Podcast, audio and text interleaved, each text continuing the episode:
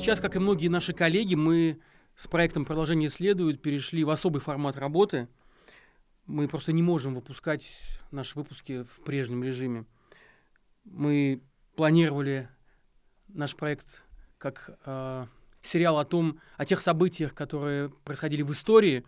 Э, мы хотели их осмысливать, мы хотели помогать нашим слушателям и зрителям рефлексировать но сейчас мы понимаем, что говорить о том, что было, уже нельзя, потому что история делается прямо сейчас. К сожалению, мы опять живем а, в исторический период.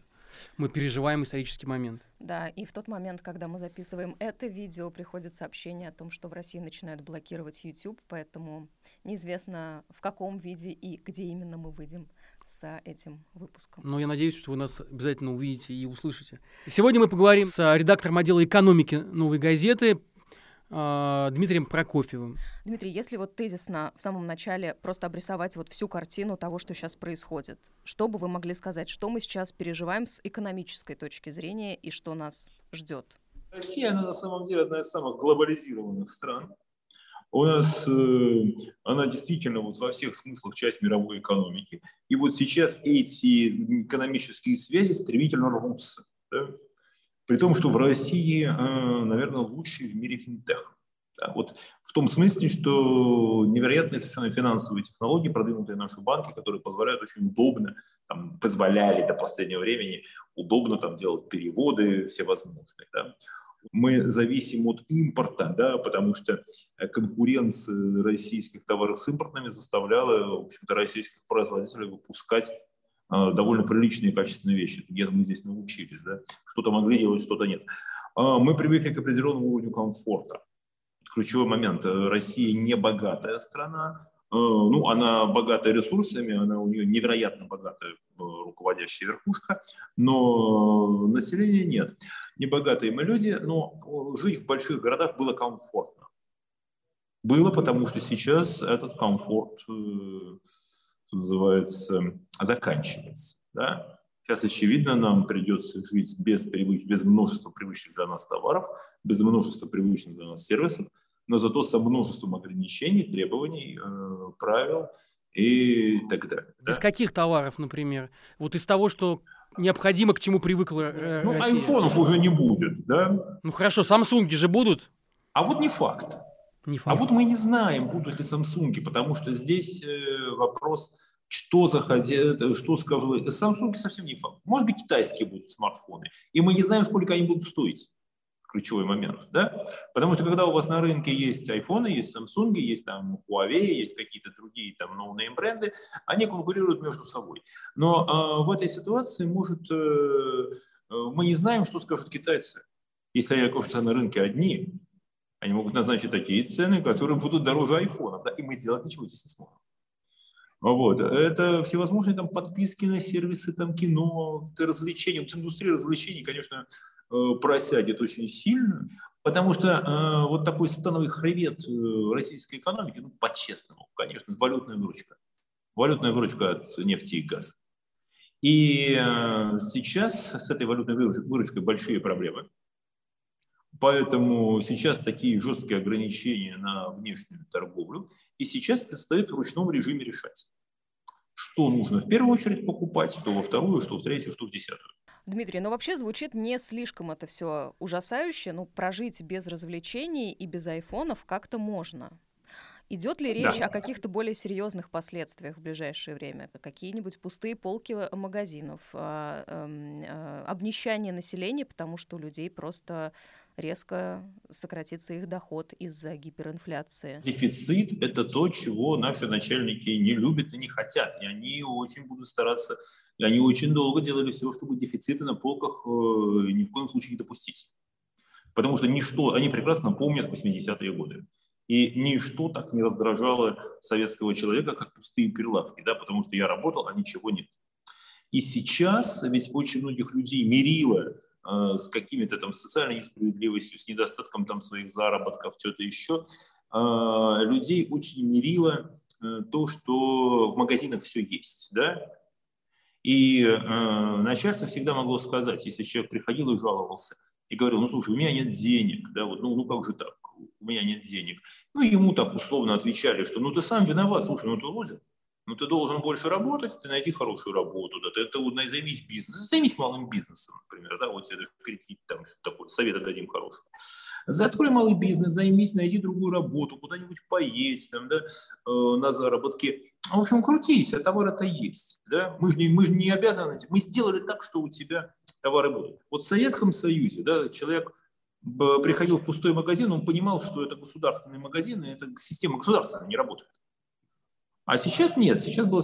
Но сейчас человек будет думать, так, стоп, а почему в магазине-то ничего нет? Ну хорошо, я работаю, я все делаю, я все правильно голосую, я поддерживаю. И что вдруг такого произошло, что у меня нет в магазине ничего? Да? Поэтому этой ситуации власть, конечно, допускать очень не хочет и будет стараться поддерживать такую схему, что опять, почему нет? Ну, все есть, только дорого. Дмитрий, а какая будет ситуация с э, кредитованием, с э, потребительским кредитованием? Будут ли э, хоть какие-то доступные деньги в банках? Ну, уже э, сейчас пока что э, центральный банк э, так ставит экономику на паузу. Он, кстати, это в этой ситуации совершенно логичное решение, абсолютно понятное, а потому что когда вы не знаете, что делать, лучше не делать, не делать ничего. Вот этот подъем резкой ключевой ставки – это сигнал. Всем стоять, чтобы мы не, не снимали деньги из банков, а наоборот несли их туда. Банки готовы платить 20% годовых. Но это значит, это значит, что банкиры считают, что инфляция это меньше 20% точно не будет. Такой сигнал они нам посылают. Ну а потребительское кредитование уже задрано под 30 и процентов. И, соответственно, кстати, с этим будет вы мне на днях... Пока ничего не покупаю. Кредит уже поздно. Вы мне на днях, Дмитрий, посоветовали тратить деньги с кредитной картой, с кредитной карты, потому что э, все равно инфляция будет выше, чем процентная ставка по, значит, соответственно, займу на кредитной карте. Могли бы вы вот чуть подробнее рассказать про, про логику, и, и действительно эта э, рекомендация может пригодиться многим, да, из, э, в нашей стране? Ну, смотрите, зависит от того, какая у вас кредит ставка по кредитной карте. Если у вас ставка по кредитной карте там 10, 12, там, если до 20 процентов, вы, конечно, можете тратить. Конечно, у вас товары, это будет, это будут покупки, они будут ниже инфляции. Ну, то есть рекомендация покупать сейчас, пока товары не подорожали, да? Я правильно понимаю? Ну, покупайте то, что вы э, можете, то, что вам действительно необходимо, вот что бы вы хотели сейчас, без чего вам не обойтись, да? Ну, технику покупать уже поздно, например, да. Вот. Но какие-то вещи, может быть, остались. Да? Может быть, по, не знаю, в Москву, из Москвы куда-то поехать ненадолго. Вот такие вещи еще, может, которые можете себе позволить, да, их... Да, во времена кризисов люди обычно бегут и скупают технику, а, машины, и кто-то вкладывается в недвижимость. Вот сейчас какие-то из этих инструментов вообще актуальны? Стоит ли смотреть куда-то? А никто не знает, как поведет себя недвижимость. Вот этого, в принципе, никто не может предсказать, потому что если сейчас на рынке э, сдуется пузырь вот этот недвижимости, который был надут благодаря льготной ипотеке, да, то здесь большой вопрос, как поведут себя банки, которые фактически являются собственниками этих квартир. Потому что эти квартиры, они заложены у банка. И как человек сделал? Э, вот он считал, сколько денег. Э, он человек же не спрашивал, сколько денег у меня есть, сколько будет стоить его кредит. Он считал, вот есть э, у меня ежемесячный платеж? Есть. Могу я его обслуживать? Могу. Человек рассуждал примерно так. Вместо того, чтобы мне снимать квартиру там, за там, 30-40 тысяч, допустим, рублей, да, но я лучше буду платить э, там, 50, 60, 70 тысяч, но это будет моя квартира, которую я потом как-то использую. Но сейчас он сидит и думает, отлично, я вот подписался на этот кредит, там, на 60, там, допустим, я плачу там, 50 тысяч рублей по ипотеке взнос. Да. А хватит ли у меня денег э, после того, как я сейчас по новым ценам заплачу там, за еду, за одежду, за какие-то вещи, за лекарства, да? Совсем не факт.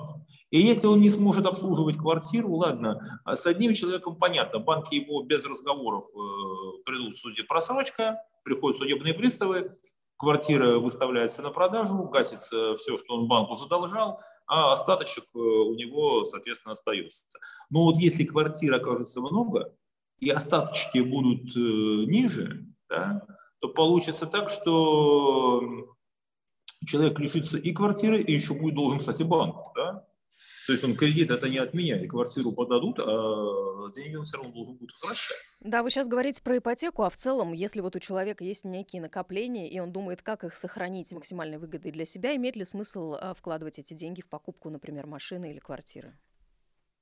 Ну, машины уже, и, уже опять же поздно покупать по таким ценам. Да, единственное, что в ближайшее время иностранных машин здесь у нас не будет, у нас будут а, там российские машины, которые уже подорожали, а, возможно, придут китайские машины, а, непонятно тоже по каким ценам. Ну и что-то произведено здесь, но здесь, естественно, будут тоже подниматься на них цены. Дорожать сейчас будет все, надо просто это принять.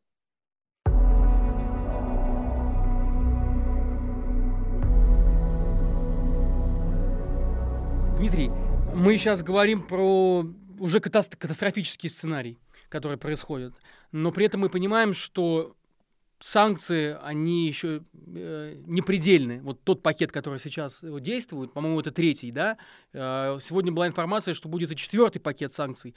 И в нем могут находиться еще больше банков там еще больше организаций. Как вы себе представляете, если вот будет еще и четвертый удар, как он может выглядеть и к чему он может привести? Или сейчас уже не имеет значения? Вот если свести всю эту историю с санкциями, да, и с ответными мерами, которые они принимаются, то они полностью укладываются в историю, а, которая называется там условно нефть в обмен на, на, на продукты. Да?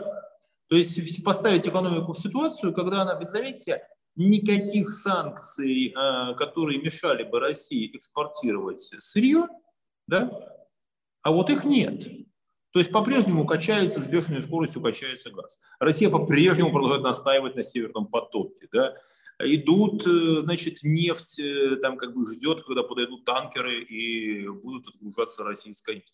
То есть здесь-то ничего нет. Да? Понимаете, разница в том, что предыдущие санкции, такие мягкие, пушистые, что многих ввело в заблуждение, они касались людей, которые легко могут их, могли их обходить. Да, понятно, но, слушайте, ну если кого-то не пускали в Европу, да, мы не будем называть по именам, это не имеет значения, то это были люди такого ранга, которым при желании, извините, кусок этой Европы им сюда привез, могли привезти на, на суперджетах, да, и организовать, знаете, как ничуть не хуже. Да построить там, не знаю, там любой дворец, привести там европейских актрис. То есть, ну да, конечно, не совсем Европа, но уровень потребления можно было создать. Да? А вот, ну в чем проблема? Создать э, супер уровень потребления для одного человека, для ста человек, для там тысячи человек, это возможно. Такой же. И я уверен, что вот эти люди, они под, под любыми санкциями, они будут жить ничуть не хуже, чем они живут сейчас. Ну, так всегда было. А вот для всех остальных поддержать тот уровень, который был, уже не получится. Вот эти суть э, пакета вот этих санкций, что они должны будут серьезно зацепить вот наш потребительский рынок. Да? и благосостояние людей. Вот это первая такая история. В среднем россиянин жил вот так, мог себе там раз в год позволить поездку в Турцию, те, у кого есть загранпаспорта, а есть они не очень у многих людей, как выяснилось, только у 30, менее чем у 30% россиян есть загранпаспорта, но тем не менее, вот какой-то человек, условно, средний класс, мог себе позволить поездку в отпуск за границу, мог себе позволить автомобиль, покупку какой-то техники, ну и как бы не думать о еде, наверное. А, ну, о тратах на продукты. Понимаете, смотрите, вот какая здесь история. Я тут прочитал довольно людоедскую такую, вот, на мой взгляд, очень людоедская такая история. Человек э, сделал такую градацию. Он сказал, что вот те, кто э, покупают в Глобусе Гурме, их это коснется чуть-чуть. Тех, кто покупает в Азбуке Вкуса, это коснется очень сильно. Тех, кто покупает в Перекрестке, это тоже коснется очень сильно. Тех, кто в пятерочке и в магните, тех меньше. А вот тех, кто вообще не может ходить в магазин, тех вообще это не коснется таких 10%. Сейчас много говорят о том, что Китай спасет э, Россию, да, экономически спасет. Действительно так? Э, во-первых, э, Китай все равно не ключевой э, партнер. Китай, а ключевой партнер для России – это Западная Европа. Я на себя брать. Китай важный партнер, но не ключевой. И сейчас Китай оказывается в ситуации, представьте себе, вы э, пришли, я не знаю, там, э, ну, какое-нибудь в гастрономическое пространство, да, где много-много э, там магазинчиков, каких-то там лавочек с едой, там, вкусностью, там, кофе. И вдруг случилось что-то, и все эти лавочки закрываются. Они вам ничего не хотят продавать, какие-то вы сами разбили, выбросили, и вдруг остается один только магазин, одна только лавка остается. И, а, вам, а вам надо купить обязательно. И вот сейчас в такой ситуации Китай, который скажет, э, ну, конечно, я помогу, допустим. Но почему я должен вам помогать на ваших условиях? Раньше я должен был конкурировать, а сейчас вы... То есть вы попадаете в полную зависимость от одного продавца. Да? А я не говорю, что это может быть только Китай, это может быть там захочет Индия, а может быть и не захочет. Мы не знаем. То есть вместо тех э, продавцов, которые были у нас всегда, да, может быть придут новые, а может быть не придут.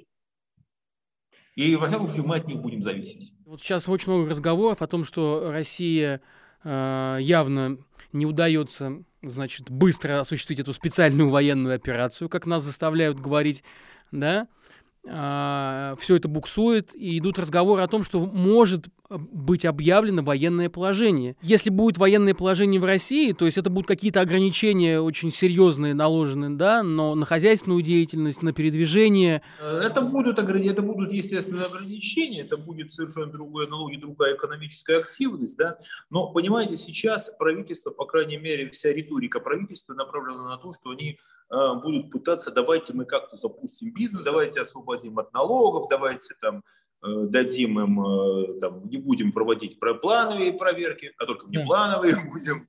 Вот, это вся эта риторика э, звучит, и ну, с военным положением она никак да, не то есть, то есть получается, что правительство как бы пытается перезапустить э, экономику и, в общем, даже какие-то реформы. Правительство делает то, что оно должно делать в этой ситуации. Да? А да. других инструментов у него нет. До того, как не будет понятна картина, что в страну попадает, какие объемы ресурсов вообще есть на руках, да, потому что сейчас очень ситуация, никто не понимает, э, какую, каким, какой объем валютной выручки будет э, доступен в экономике. Да? И в конце концов держатели валютных сбережений могут просто сказать, да ничего мы не будем делать, вот у нас есть какое-то количество долларов, мы будем потихонечку их продавать, мы будем их на картошку менять. Да? И они не будут... Э, например, никакого бизнеса развивать. Такой, то, такой вариант тоже может быть. Как ведут себя люди. Понимаете, можно приказать взять лопату и рыть траншею. Можно приказать э, там, встать к станку, и это уже будет хуже. Да? Человек там, из-под палки, встающий к станку, мы не знаем, что он сделает. Да? А уж там полететь в космос из-под палки, ну совсем нельзя сделать космический корабль. Вот. А заставить бизнесом заниматься из-под палки тоже невозможно. А, Дмитрий, а какие инструменты поддержки а, населения и бизнеса вообще сейчас есть у правительства? И много ли этих ресурсов вообще? Надолго ли их хватит? А, понимаете, в чем дело? Если бы эти ресурсы были, мы бы сейчас уже увидели. Сейчас пока ни, ничего, кроме вот, э, заявлений на данный момент, мы не знаем, что будет завтра. И правительство не может сказать. Потому что правительство не знает, э, оно действует, оно говорит правильные слова, но оно пока не может подкрепить это никакими правильными действиями, то есть раздачей денег. Да? Единственное, что вот и реальная мера, которая прозвучала, это то, что будут скупаться подешевевшие акции российских предприятий. Вот что я могу сказать, что будет точно, я в этом не сомневаюсь, это то, что сейчас будет происходить серьезнейшее перераспределение Ну, то есть это национализация. вот эти вот резко подешевевшие акции, Сейчас 100% появятся какие-то предприимчивые молодые люди или не очень молодые, которые будут потом, спустя несколько лет, когда так или иначе все придет там, к какому-то там другому общему знаменателю, э, они увидятся и скажут они, что, ребята, вот, вы знаете, а вот так получилось, там, я 22 февраля шел мимо Государственного банка и думал, а не взять мне кредитик там, миллиардов на 10. Я зашел туда, и мне сказали, это классный чувак, давай мы тебе дадим кредит на 10. А что на 10? Возьми на 50 ярдов, да? Ну просто, да, у нас же денег много. Взял на 50 ярдов, а 24-го проснулся, посмотрел котировки. Слушай, а что-то подешевели стали прокатные заводы. Да, думаю, а не прикупить ли мне акционерный пакетик? Ну, я позвонил, мне говорят, а купи. А купи, слушай, купи за кэшек и человеку. И я купил. А потом узнал, что слушайте, такие события в стране, ну надо же, телевизор надо чаще смотреть, да? Ну, я, конечно, сейчас скажу, сидел с этим акционерным пакетом, а потом все кончилось, и я стал долларовым миллиардером. Ну, парни, ну, ну, я, ну я не знал. Угу. Дмитрий, вам не кажется, что наоборот сейчас обратный идет процесс, что э, будут появляться не, э, не э, вот эти вот предприимчивые парни, как вы их назвали, этим одним предприимчивым парнем будет государство? Ну, Государство – это искусственный конструкт. Государство – это вот набор слов, да, это набор. Есть власть – это конкретные люди на конкретных должностях, обладающие конкретными полномочиями, с фамилией. Вот как э, сталинский нарком Лазарь Моисеевич Каганович, да, он говорил, у каждой аварии есть фамилия, имя и отчество. Да? У каждого государственного решения есть фамилия, имя и отчество. У каждого приказа есть фамилия, имя и отчество. У каждой покупки есть фамилия, имя и отчество. И мы этих людей узнаем начнется процесс национализации, по сути. Что значит национализация? Это вы не думаете, что вы, это вы не станете акционером этих национализированных предприятий. Это значит, что э, будет, опять же, вместо там, условного олигарха Ивана Ивановича Иванова, предприятием, денежным потоком этого предприятия будет э, распоряжаться э, директор Иван Иванович Иванов, который вчера был олигархом. Да? Как решат там, те, кто принимает решение, так и будет.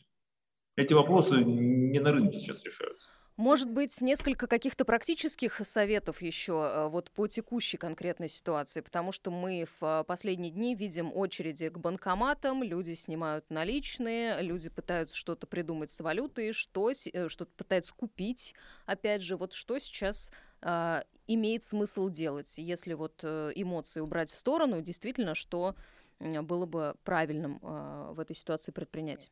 Вот прямо сейчас поднимать свою телефонную книжку, звонить по всем своим друзьям, спрашивать, э, могут ли они вам дать работу и как-то помочь, и задавать вопрос, можете ли вы помочь им. Чем ты мне можешь помочь, чем я тебе могу помочь. Вот это единственный вариант. Потому что с работы будут большие напряги, а вот, э, вот эти вот социальные горизонтальные связи нас могут спасти. Вот сейчас максимально встречаться, договариваться, затевать какие-то вот, э, договариваться о какой-то помощи, поддержке, там, совместных покупках, наконец. Вот это то, что вас сейчас может поддержать. И вы узнаете о ваших знакомых много чего интересного. Вот это, вот это первый совет. И купить то, э, что будет завозиться в последнюю очередь, скорее всего. Дмитрий, и все-таки хочется спросить в финале, если мы допускаем, что на этом закончатся наши вот эти вот санкционные волны, а, как скоро мы сможем, мы сможем вернуться к какому-то подобию а, нормальной жизни, которая у нас была до 24 февраля? В хорошем сценарии счет пойдет на месяцы. В среднем сценарии счет пойдет на годы. В плохом сценарии это на десятилетия может затянуться лет на 20. Вот сейчас ситуацию сравнивают и говорят, что будет что-то похожее на 90-е, когда весь э, народ обнищал, э, там, талоны, Нет. пустые полки. Нет, это будет другая история, потому что в 90-е границы были открыты. И э, Россия росла как часть мира. Да? Вот мир рос, и Россия росла, и на открытости границ Россия очень много заработала. Это другая будет история. Будет хуже, чем в 90-е, получается? Будет по-другому. По-другому. Мы верим, будем верить в лучший сценарий, что все будет хорошо. Будем верить.